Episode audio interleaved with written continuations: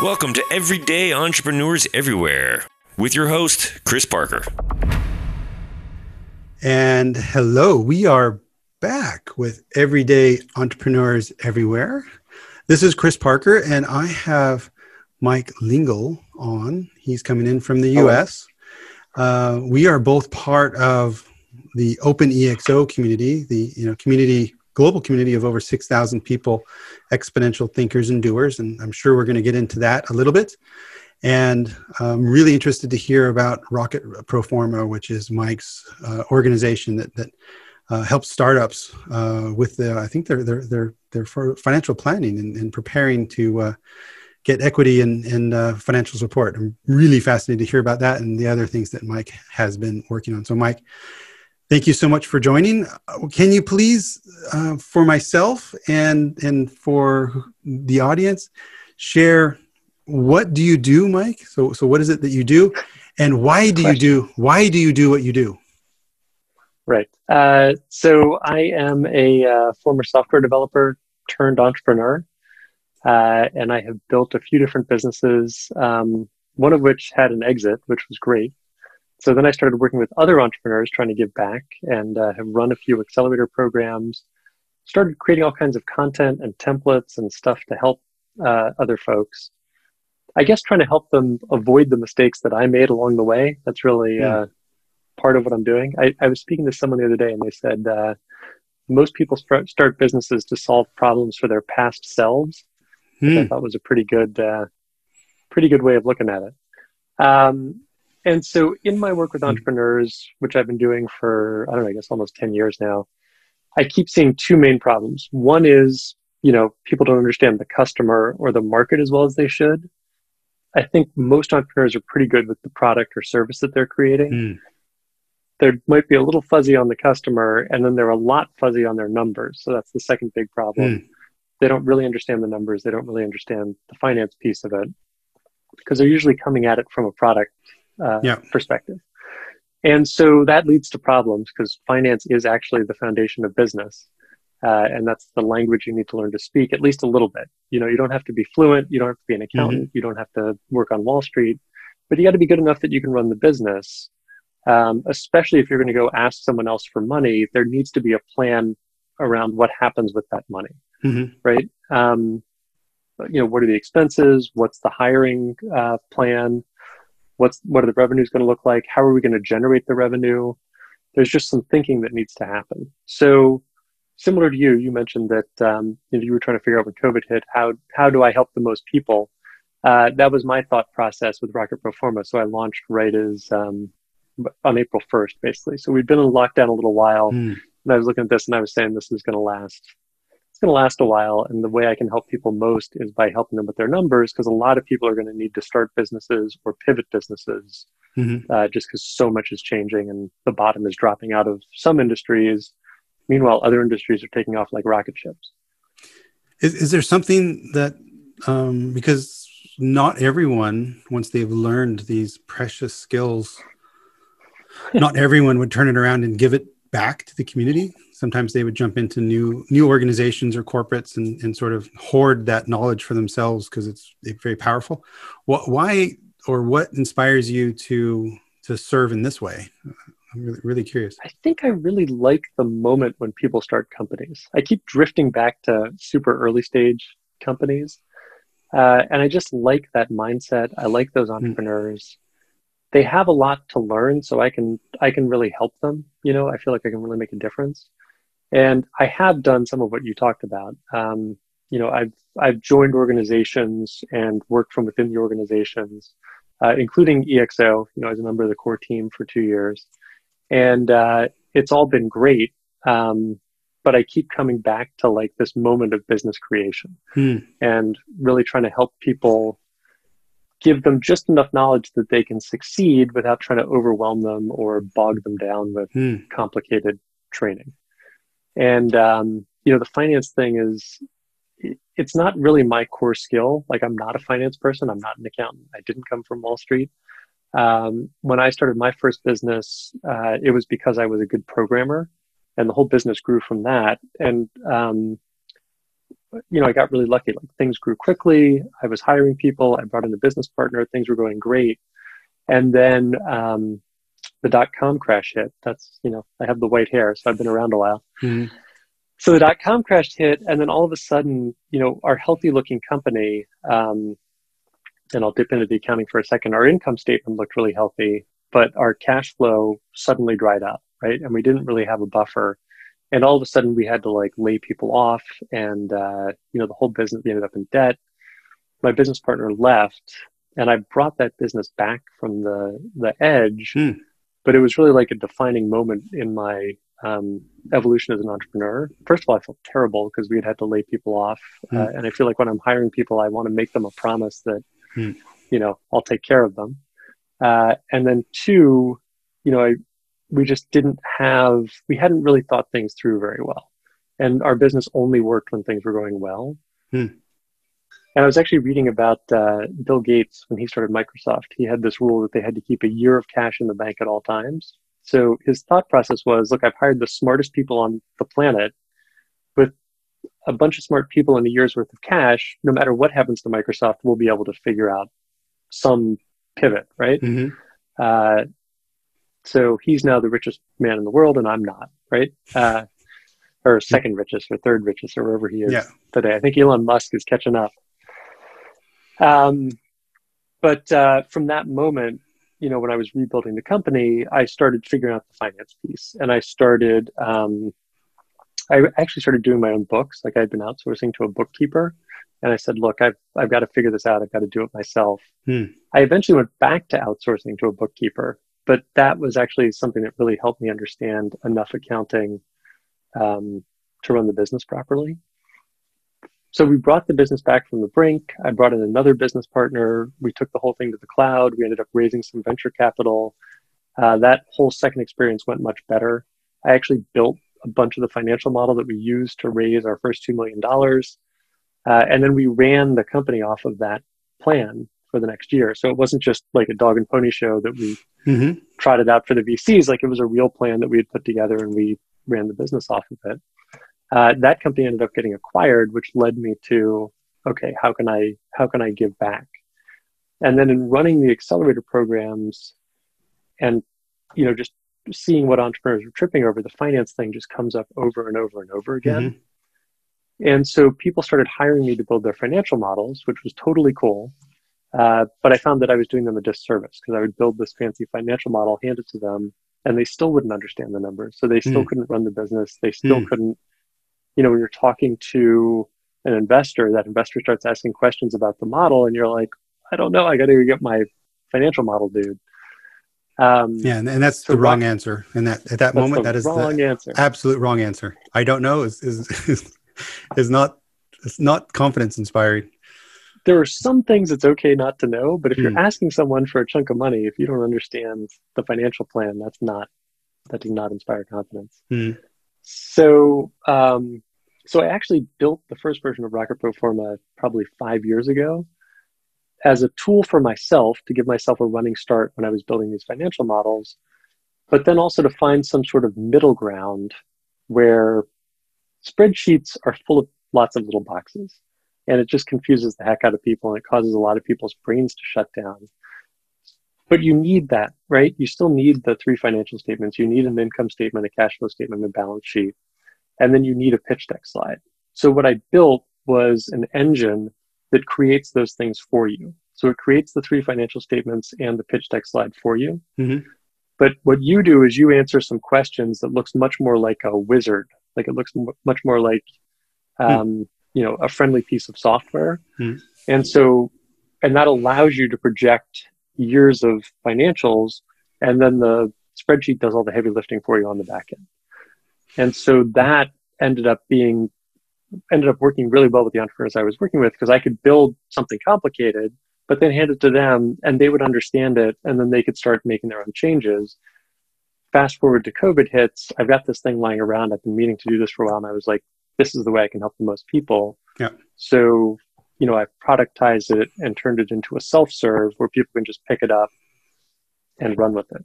And I've recorded a bunch of video instruction. You know, there's a lot of me in there that you can tap into for help. Mm-hmm. Um, but it is pretty amazing because you know watching people go from not really understanding it if you spend two hours and go through and answer all the questions first of all you have a, dra- a working draft of your financial model and second of all you've built the mental map so it's much easier like now you at least know the whole landscape mm. and you know what what questions to start asking yeah fascinating um little little side story um, to, to connect us. Uh, I'm, I'm very much the opposite, meaning I am an accountant. oh, great. I, my, my, my, I'm very, very much trained and have a degree in accountancy. Mm-hmm. Um, however, have been pulled into technology. So our paths were almost exactly the opposite. And, um, and it makes me a bit of a different CIO and CTO when I have those roles because I'm, I'm asking about you know financial value um, you know and, which and, is what you should be asking. Which is what you should yeah. but in, in, technology land it seems to be so so rare. I'm, I'm starting up very soon a, um, a digital and technology strategy project for a, a, fashion brand here in the netherlands. And i've asked for five years of financials around all tech spend. And they're like well why would you possibly want that? I said well that's where we're starting. And the outcome will be an investment plan not a technology plan. They're like oh okay you know and, and so it was, it was yeah but that's not what they're expecting. And uh no i'm really fascinated. I would love to see your tool because um um last little thing about me is there's a startup and residence program through the, the city of amsterdam. Okay. um and they asked me to put up a, a basically a, an excel model that is super super simple for these companies that are applying to actually mostly demonstrate that they have some financial acumen. And it was mm-hmm. it was so hard to to so try to make something meaningful and simple.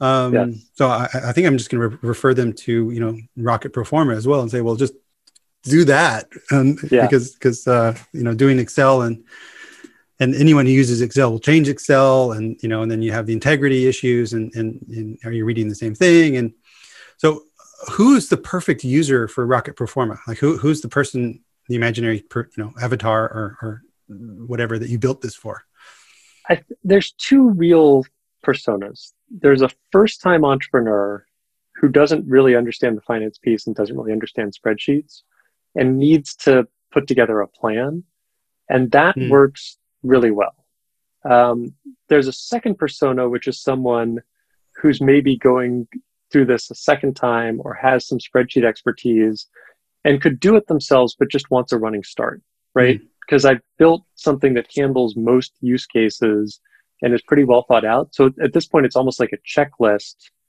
um, with a bunch of wiring. You know, it handles subscription models, it handles inventory. You can layer different business models, and to try to build that yourself would just slow you down. Mm-hmm. I think it works best from idea stage through Series A I think after Series A, companies tend to have much more financial knowledge and more more financial support, right? Mm-hmm. Like someone is in charge of their financial model. But from that idea through to Series A is is the the sweet spot. Does that imply that it needs to be someone who's seeking funding? Well, or can so, you use, or you can use this, or could you use this just just to manage your business? Uh, you know. So so the short answer is you can use it to manage your business. Yeah. If you're asking me or you're asking you, as you just stated, both of us are going to start from the finance.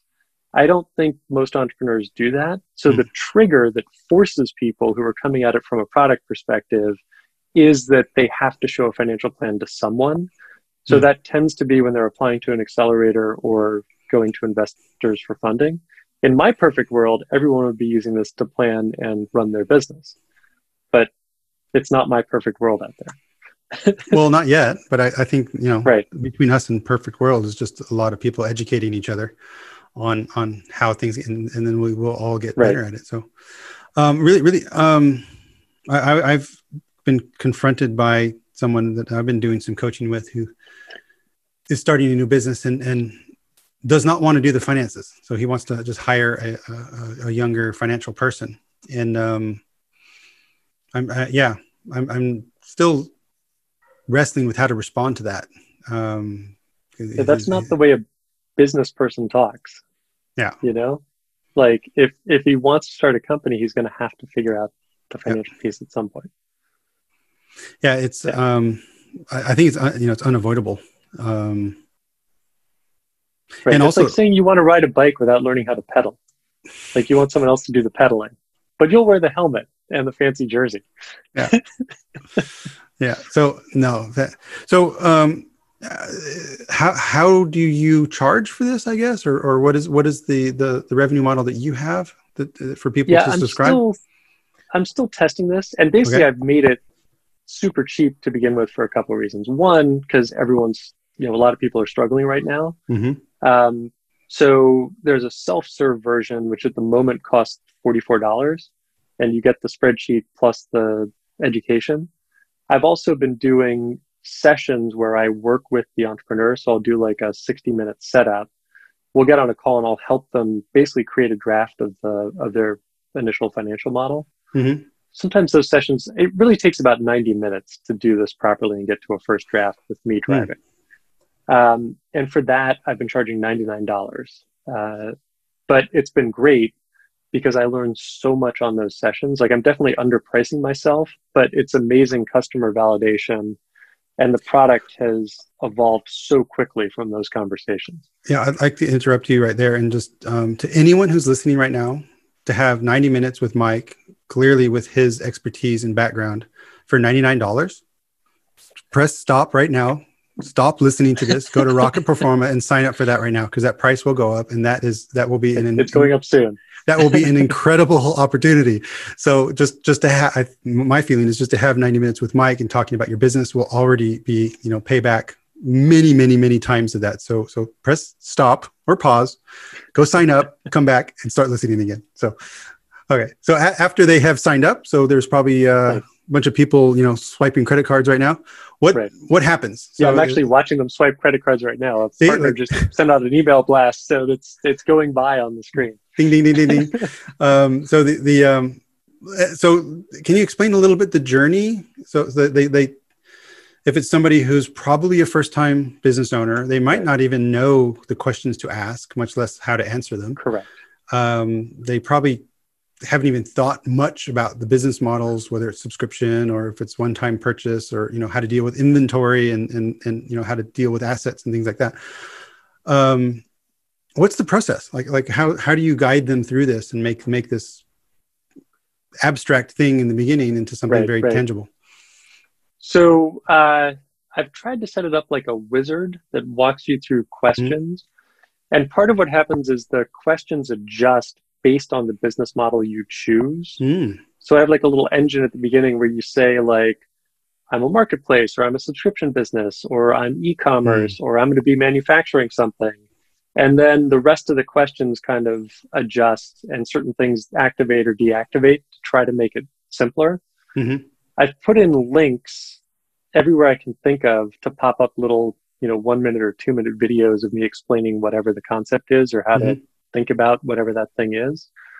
Um, the number one piece of feedback I get from uh, pure beginners is I feel like I'm pulling numbers out of thin air. Uh, mm-hmm. And I was actually, this has been my, my, uh, the topic of a bunch of posts I've been doing on LinkedIn and on my blog this week. And I think that's natural and I think that's okay. I think the first time through, it's fine to pull numbers out of thin air and the goal is actually to go through all the questions so that you have the complete map in your head. Like you're building a mental map, and that's more important the first time through than it is to get the numbers exactly right. Mm-hmm. P.S. You're not going to be able to get the numbers exactly right because you don't you won't know what the numbers are until you actually run the business, right? So you're going to be guessing. Any investor you're talking to knows you're making this up, but they want to know that you've gone through the thought process and that you can defend it. Yeah. So your first draft is going to be kind of a mess, but it'll help you a ton uh, understanding what's happening. And just like you said, understanding, okay, I need a hiring plan. There is inventory. There is shipping. I need insurance. You know, like all of those things. And and if I'm going to be selling products, somehow I have to bring those customers in. So here's what my, you know, I'm going to have SEO. I'm going to have paid ads. I might have, if I'm doing B2B, I might have a sales team out selling my salespeople need a quota and I need to hire the salespeople. It doesn't mean you're going to get all that right. It just means like, okay, now the the years are turning. Hmm. So that's phase one is pulling numbers out of thin air and building the mental map. Phase two is doing some research. So what happens when people put together their their finances, uh, their first financial projections, is they tell a story, but it's a confused it's a confused story because what they're projecting doesn't match up to what most most companies end up looking like in their industry when they really start running. So there are industry standards that you can look at, like you can look at the cost of goods sold percentages, uh, you know, the gross gross profit, gross margin percentages uh, for specific companies or industries. For example, I was talking to a guy um, earlier this week who was projecting a 98% gross margin for a software business. And I said, you know, look, one of the best run software businesses is salesforce.com. They have a 75% gross margin. You know, you're probably not putting yeah. enough things into your into your cost of goods sold. And so I can tell that because I've just done this a million times. Yeah. Uh, but there's a second phase of like doing the research. So Googling, like I provide links mm. to people, uh, talking to mentors, you know, if they're working with an accelerator or working with you or working with me, like we can kind of guide them according to their stage and business. But I do think you have to start to converge, like Rocket Pro Forma is a three year projection.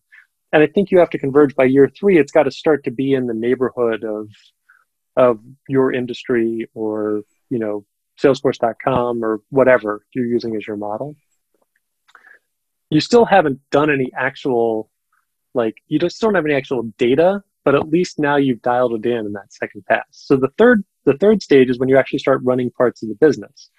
And so then you start learning what it, what are my real numbers right? Um, and usually the expenses start running first because the expenses are real and the revenue is imaginary until you get mm. customers. Then you start running uh, the customer piece.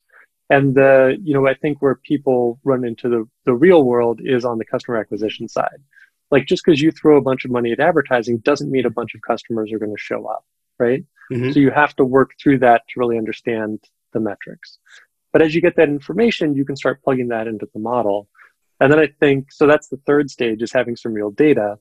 And then the fourth stage is mastery, right? So if you really build a successful business, you're going to get better at predicting. You're going to have better data. You're going to hire people who are great at their jobs and are also good at predicting and have and can help you find better data. And as a group, you will just get much better at, at doing this. But you'll never get it exactly right. I mean, we're all homebound all of a sudden and none of us can go outside like you can't ever plan exactly what's going to happen in the future, but you just get better and better over time. And I think I, when you go to raise yeah. money, sorry, one more thing. I think when yeah. you go to raise money, you have to be at at least stage two, which is you've gone beyond pulling numbers out of thin air into something that is at least researched and that you can explain why. And I think investors, you know, really want to see you at stage three, where you run some stuff through the business and your numbers reflect your actual reality. Mm-hmm, That's mm-hmm. it. I'm done. I love it. Well, it it it it, it makes sense, and it's actually very similar to uh, to how I bring people through the simplicity scan. And the the end goal of the simplicity scan is 15 statements that represent a business, sort of the, the prime aspects of, of, of a business. And when they're starting, I, I, I do basically the same thing. The, the, the, I have them look at and do a quick sketch through the scan, just just to get a mm-hmm. feel for it, that mental map. Then I say, put the scan away, and then in, in a notebook um, or some other document, write multiple times and go through multiple iterations realizing that stuff doesn't make sense and doesn't add up you know so if you talk about okay, who's your customer? Well write down as many ideas you have on who your customer is. Later you're going to simplify it but and then uh, and then the next step is, is actually to consolidate that down into the 15 steps. And then you call it mastery. I like your word better than mine. I just call it repeat. You know basically do it again. And um and uh because that's more of the you know living with it. I'm curious um when when people are venture building and and they're building this this financial model what do you recommend to people to actually validate with customers up front? Because you said i love how you said that the the, the profit or the revenue is imaginary because the customers haven't come yet. Um, yeah. how how and you know in your expertise can you de-risk that? Um, I, I think you have to start charging customers as soon as possible. So i think there's there are a few mistakes mm. here. And i think the symptom is when someone shows up and says I need to raise money because I put three hundred thousand dollars into the product, and then I start asking, you know, well, what are your customers like? And they're like, we don't have any customers. We've built this amazing product. So, mm-hmm. you have essentially wasted a giant chunk of whatever money you put into that product because the Yep. customer needs to be part of the design process Yep. in order for that product to be successful. P.S. See Magic Leap if you want to see what happens when you do uh, super stealth mode. Two point six billion dollars with a B, and they just self-destructed because they were trying to do Yeah. stealth mode and never built anything anyone wanted to use. So It must have been really fun for them though. it must have been really. They were spending like fifty million a month on. And you cannot not Whatever. have fun at 50 million a month. So I'm just saying, you know, it That's depends, right. on, depends That's on your measure of success. Yes, that's fair.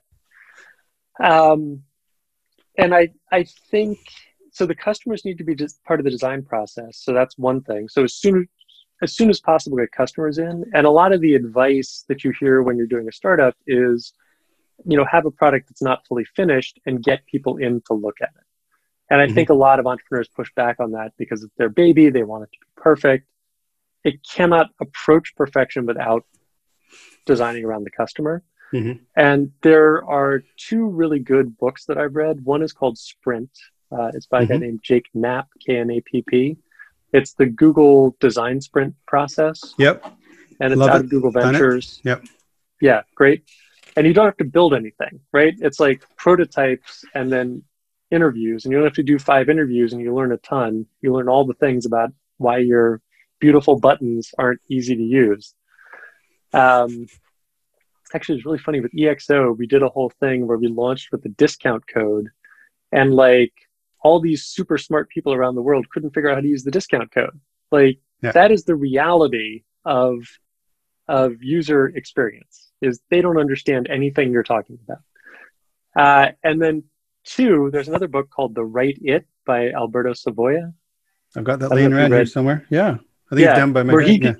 He takes it even Mm. earlier, uh, and he says, "Look, all you need is really a napkin sketch and an idea, but the key thing is getting people to put some skin in the game. So how early can you get them to give you their email address, and even better, how early can you get them to give you money, right? Because you're not really designing the business until you have some money flowing through, and I think."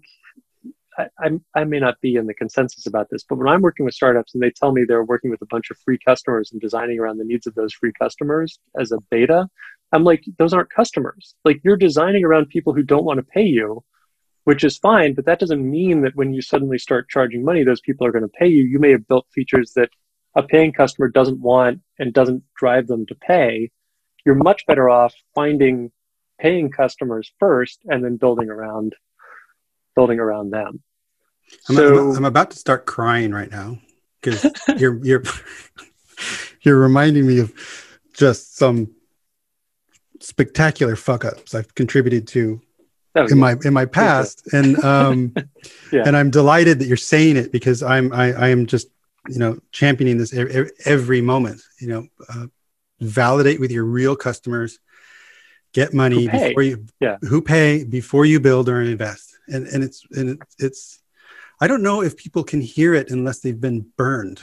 Um, I don't think they can. Yeah. I, I I have this conversation a lot. Yeah. Uh yeah, people don't want to listen until they're ready to listen. And that Mhm. usually takes some trigger, which is unfortunately not a fun trigger. Like it took me having to lay off a bunch of great people that I had hired to be like, oh, I should learn finance to run a business. Mhm. You know? Mhm. So guilty. Yeah, well, yeah, we all are, and it's it's learning. But you know, I Yeah. I, I, I pray that uh, some people are listening to this and, and are taking some inspiration from this. Um, So the, actually, the one thing I will say is that with Rocket Pro Forma, as quickly as I could, I got up the self-serve version and the sessions, and the sessions are me getting paid to do the customer validation. The self-serve proves that people will buy it, but I don't necessarily have a front row seat to how they interact with the product. But with the sessions, when I sit with them for 60 to 90 minutes and I hear their questions and I'm trying to use my own product to quickly solve their problem, man, that, you know, I'm getting paid to improve my product and Hmm. build something that better suits the customer. Yeah. So that's been my strategy. what do you mean you don't have a front row seat with how they're using your product?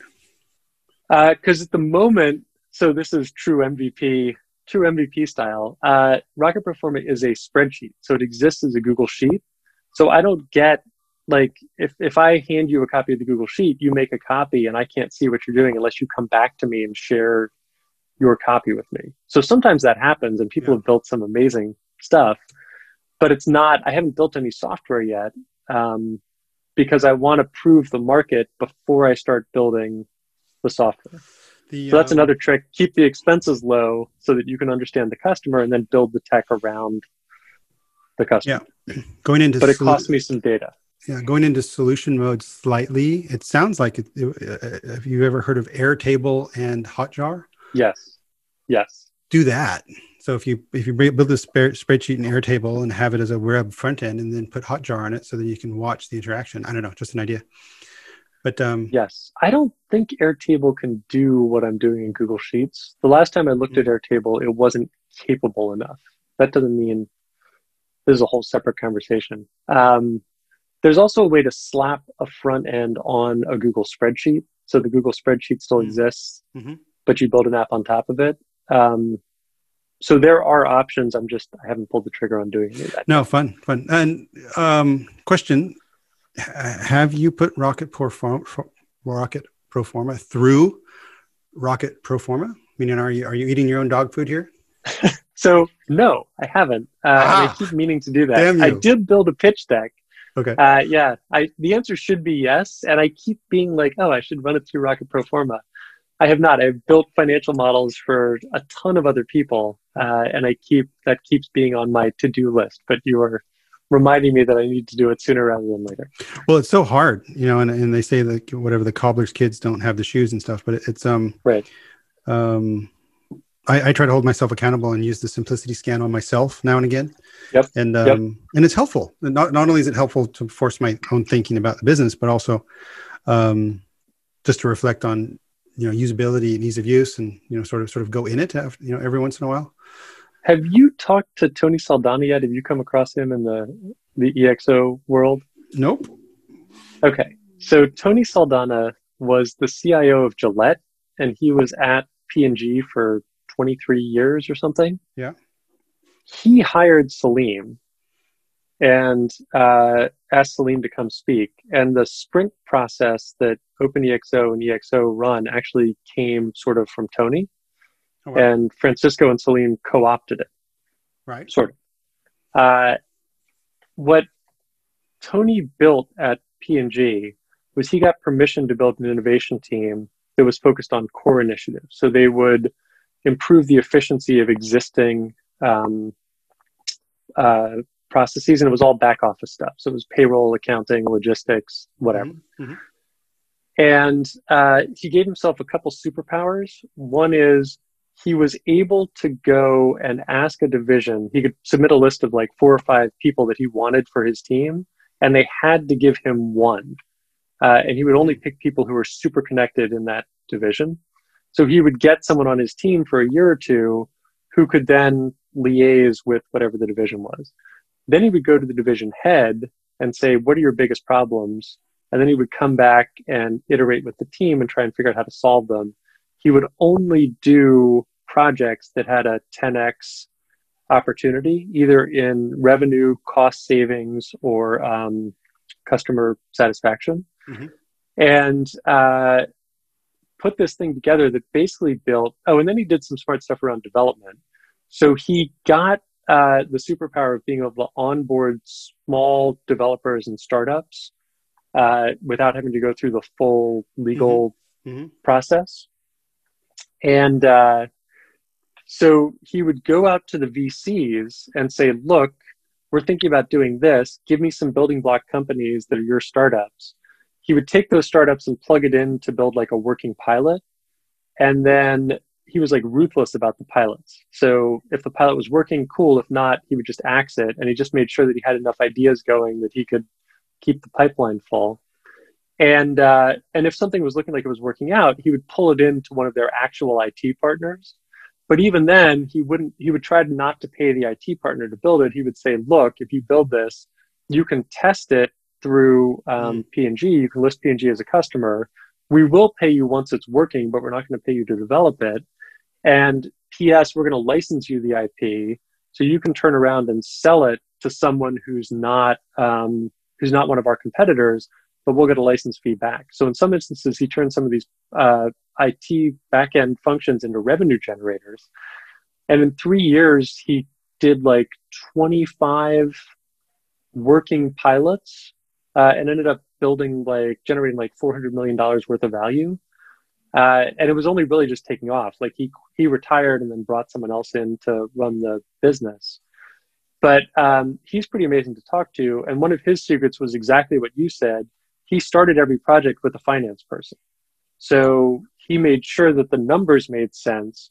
And then he was constantly communicating the value of the portfolio to management and saying, look, it looks like we're not doing anything here, but really in three years, you're going to have, you know, $400 million of value. In five years, it's going to be a billion in value. And like he was able to do this whole thing inside P&G and he located it inside the mothership. So he, he did it in Cincinnati.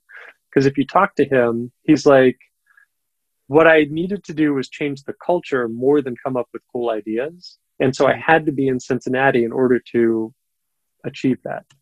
He wrote a book called Why Digital Transformations Fail that came out. Um, I have read that last one. year. I have read that one. Yeah, so he's the author of that. Yeah, okay. So, and he's around and he's a friend of EXO. Hmm. So he's, uh, it'd yeah. be great if he'd come on your podcast because you and he would totally No, I love it. off. I, I wrote it down. I will. Uh, I'll reach out to him. Outstanding. So um, we are we are wrapping up, running out of time. I've really enjoyed this. I I, I have never done this on one of these podcasts before, but I'm I'm now actually demanding people if they are running a business to press pause, go to Rocket Pro Forma, put their credit card in. Um, just because I, my belief is having you know 90 minutes with Mike will be will, will more than pay itself back on on accelerating your initiative. Um, delight, I want to go play with it as well. Uh, ha- having built you know something purely on Send on, you a copy. on Excel in a in a in a in a uh, in a, in a trying to make it simple way. It, it's it's really hard. And if there's the helper videos and things to help people with the concepts, even better. It must have taken you a long time, so it's, it's clearly a, a project It's of passion. taken me years. Yeah, exactly. It's um it's beautiful to see and hear. So and I, I will put in the sprint book and the Right It book in the in the show notes. Um, also Mhm. put a link for everyone to OpenEXO, the the uh, you know the global community of, of exponential thinkers and doers, which Mike is a part of, and that's how we've how we've uh, come in contact and met up. Um, if you go to rocketproforma.com, you can find it, and also Mike Lingle on LinkedIn. Um, I'll put both of those links in in the show notes as well. So, uh, Mike, thank you so much for for joining. I found this uh, just delightful to hear how, how you solve these problems. So, um, thank you so much for joining, and, and I and I look forward to uh, yeah chatting with you uh, at the next opportunity at OpenEXO or or or at some other moment. Thanks so much. Learn more at ebullient.com slash podcast.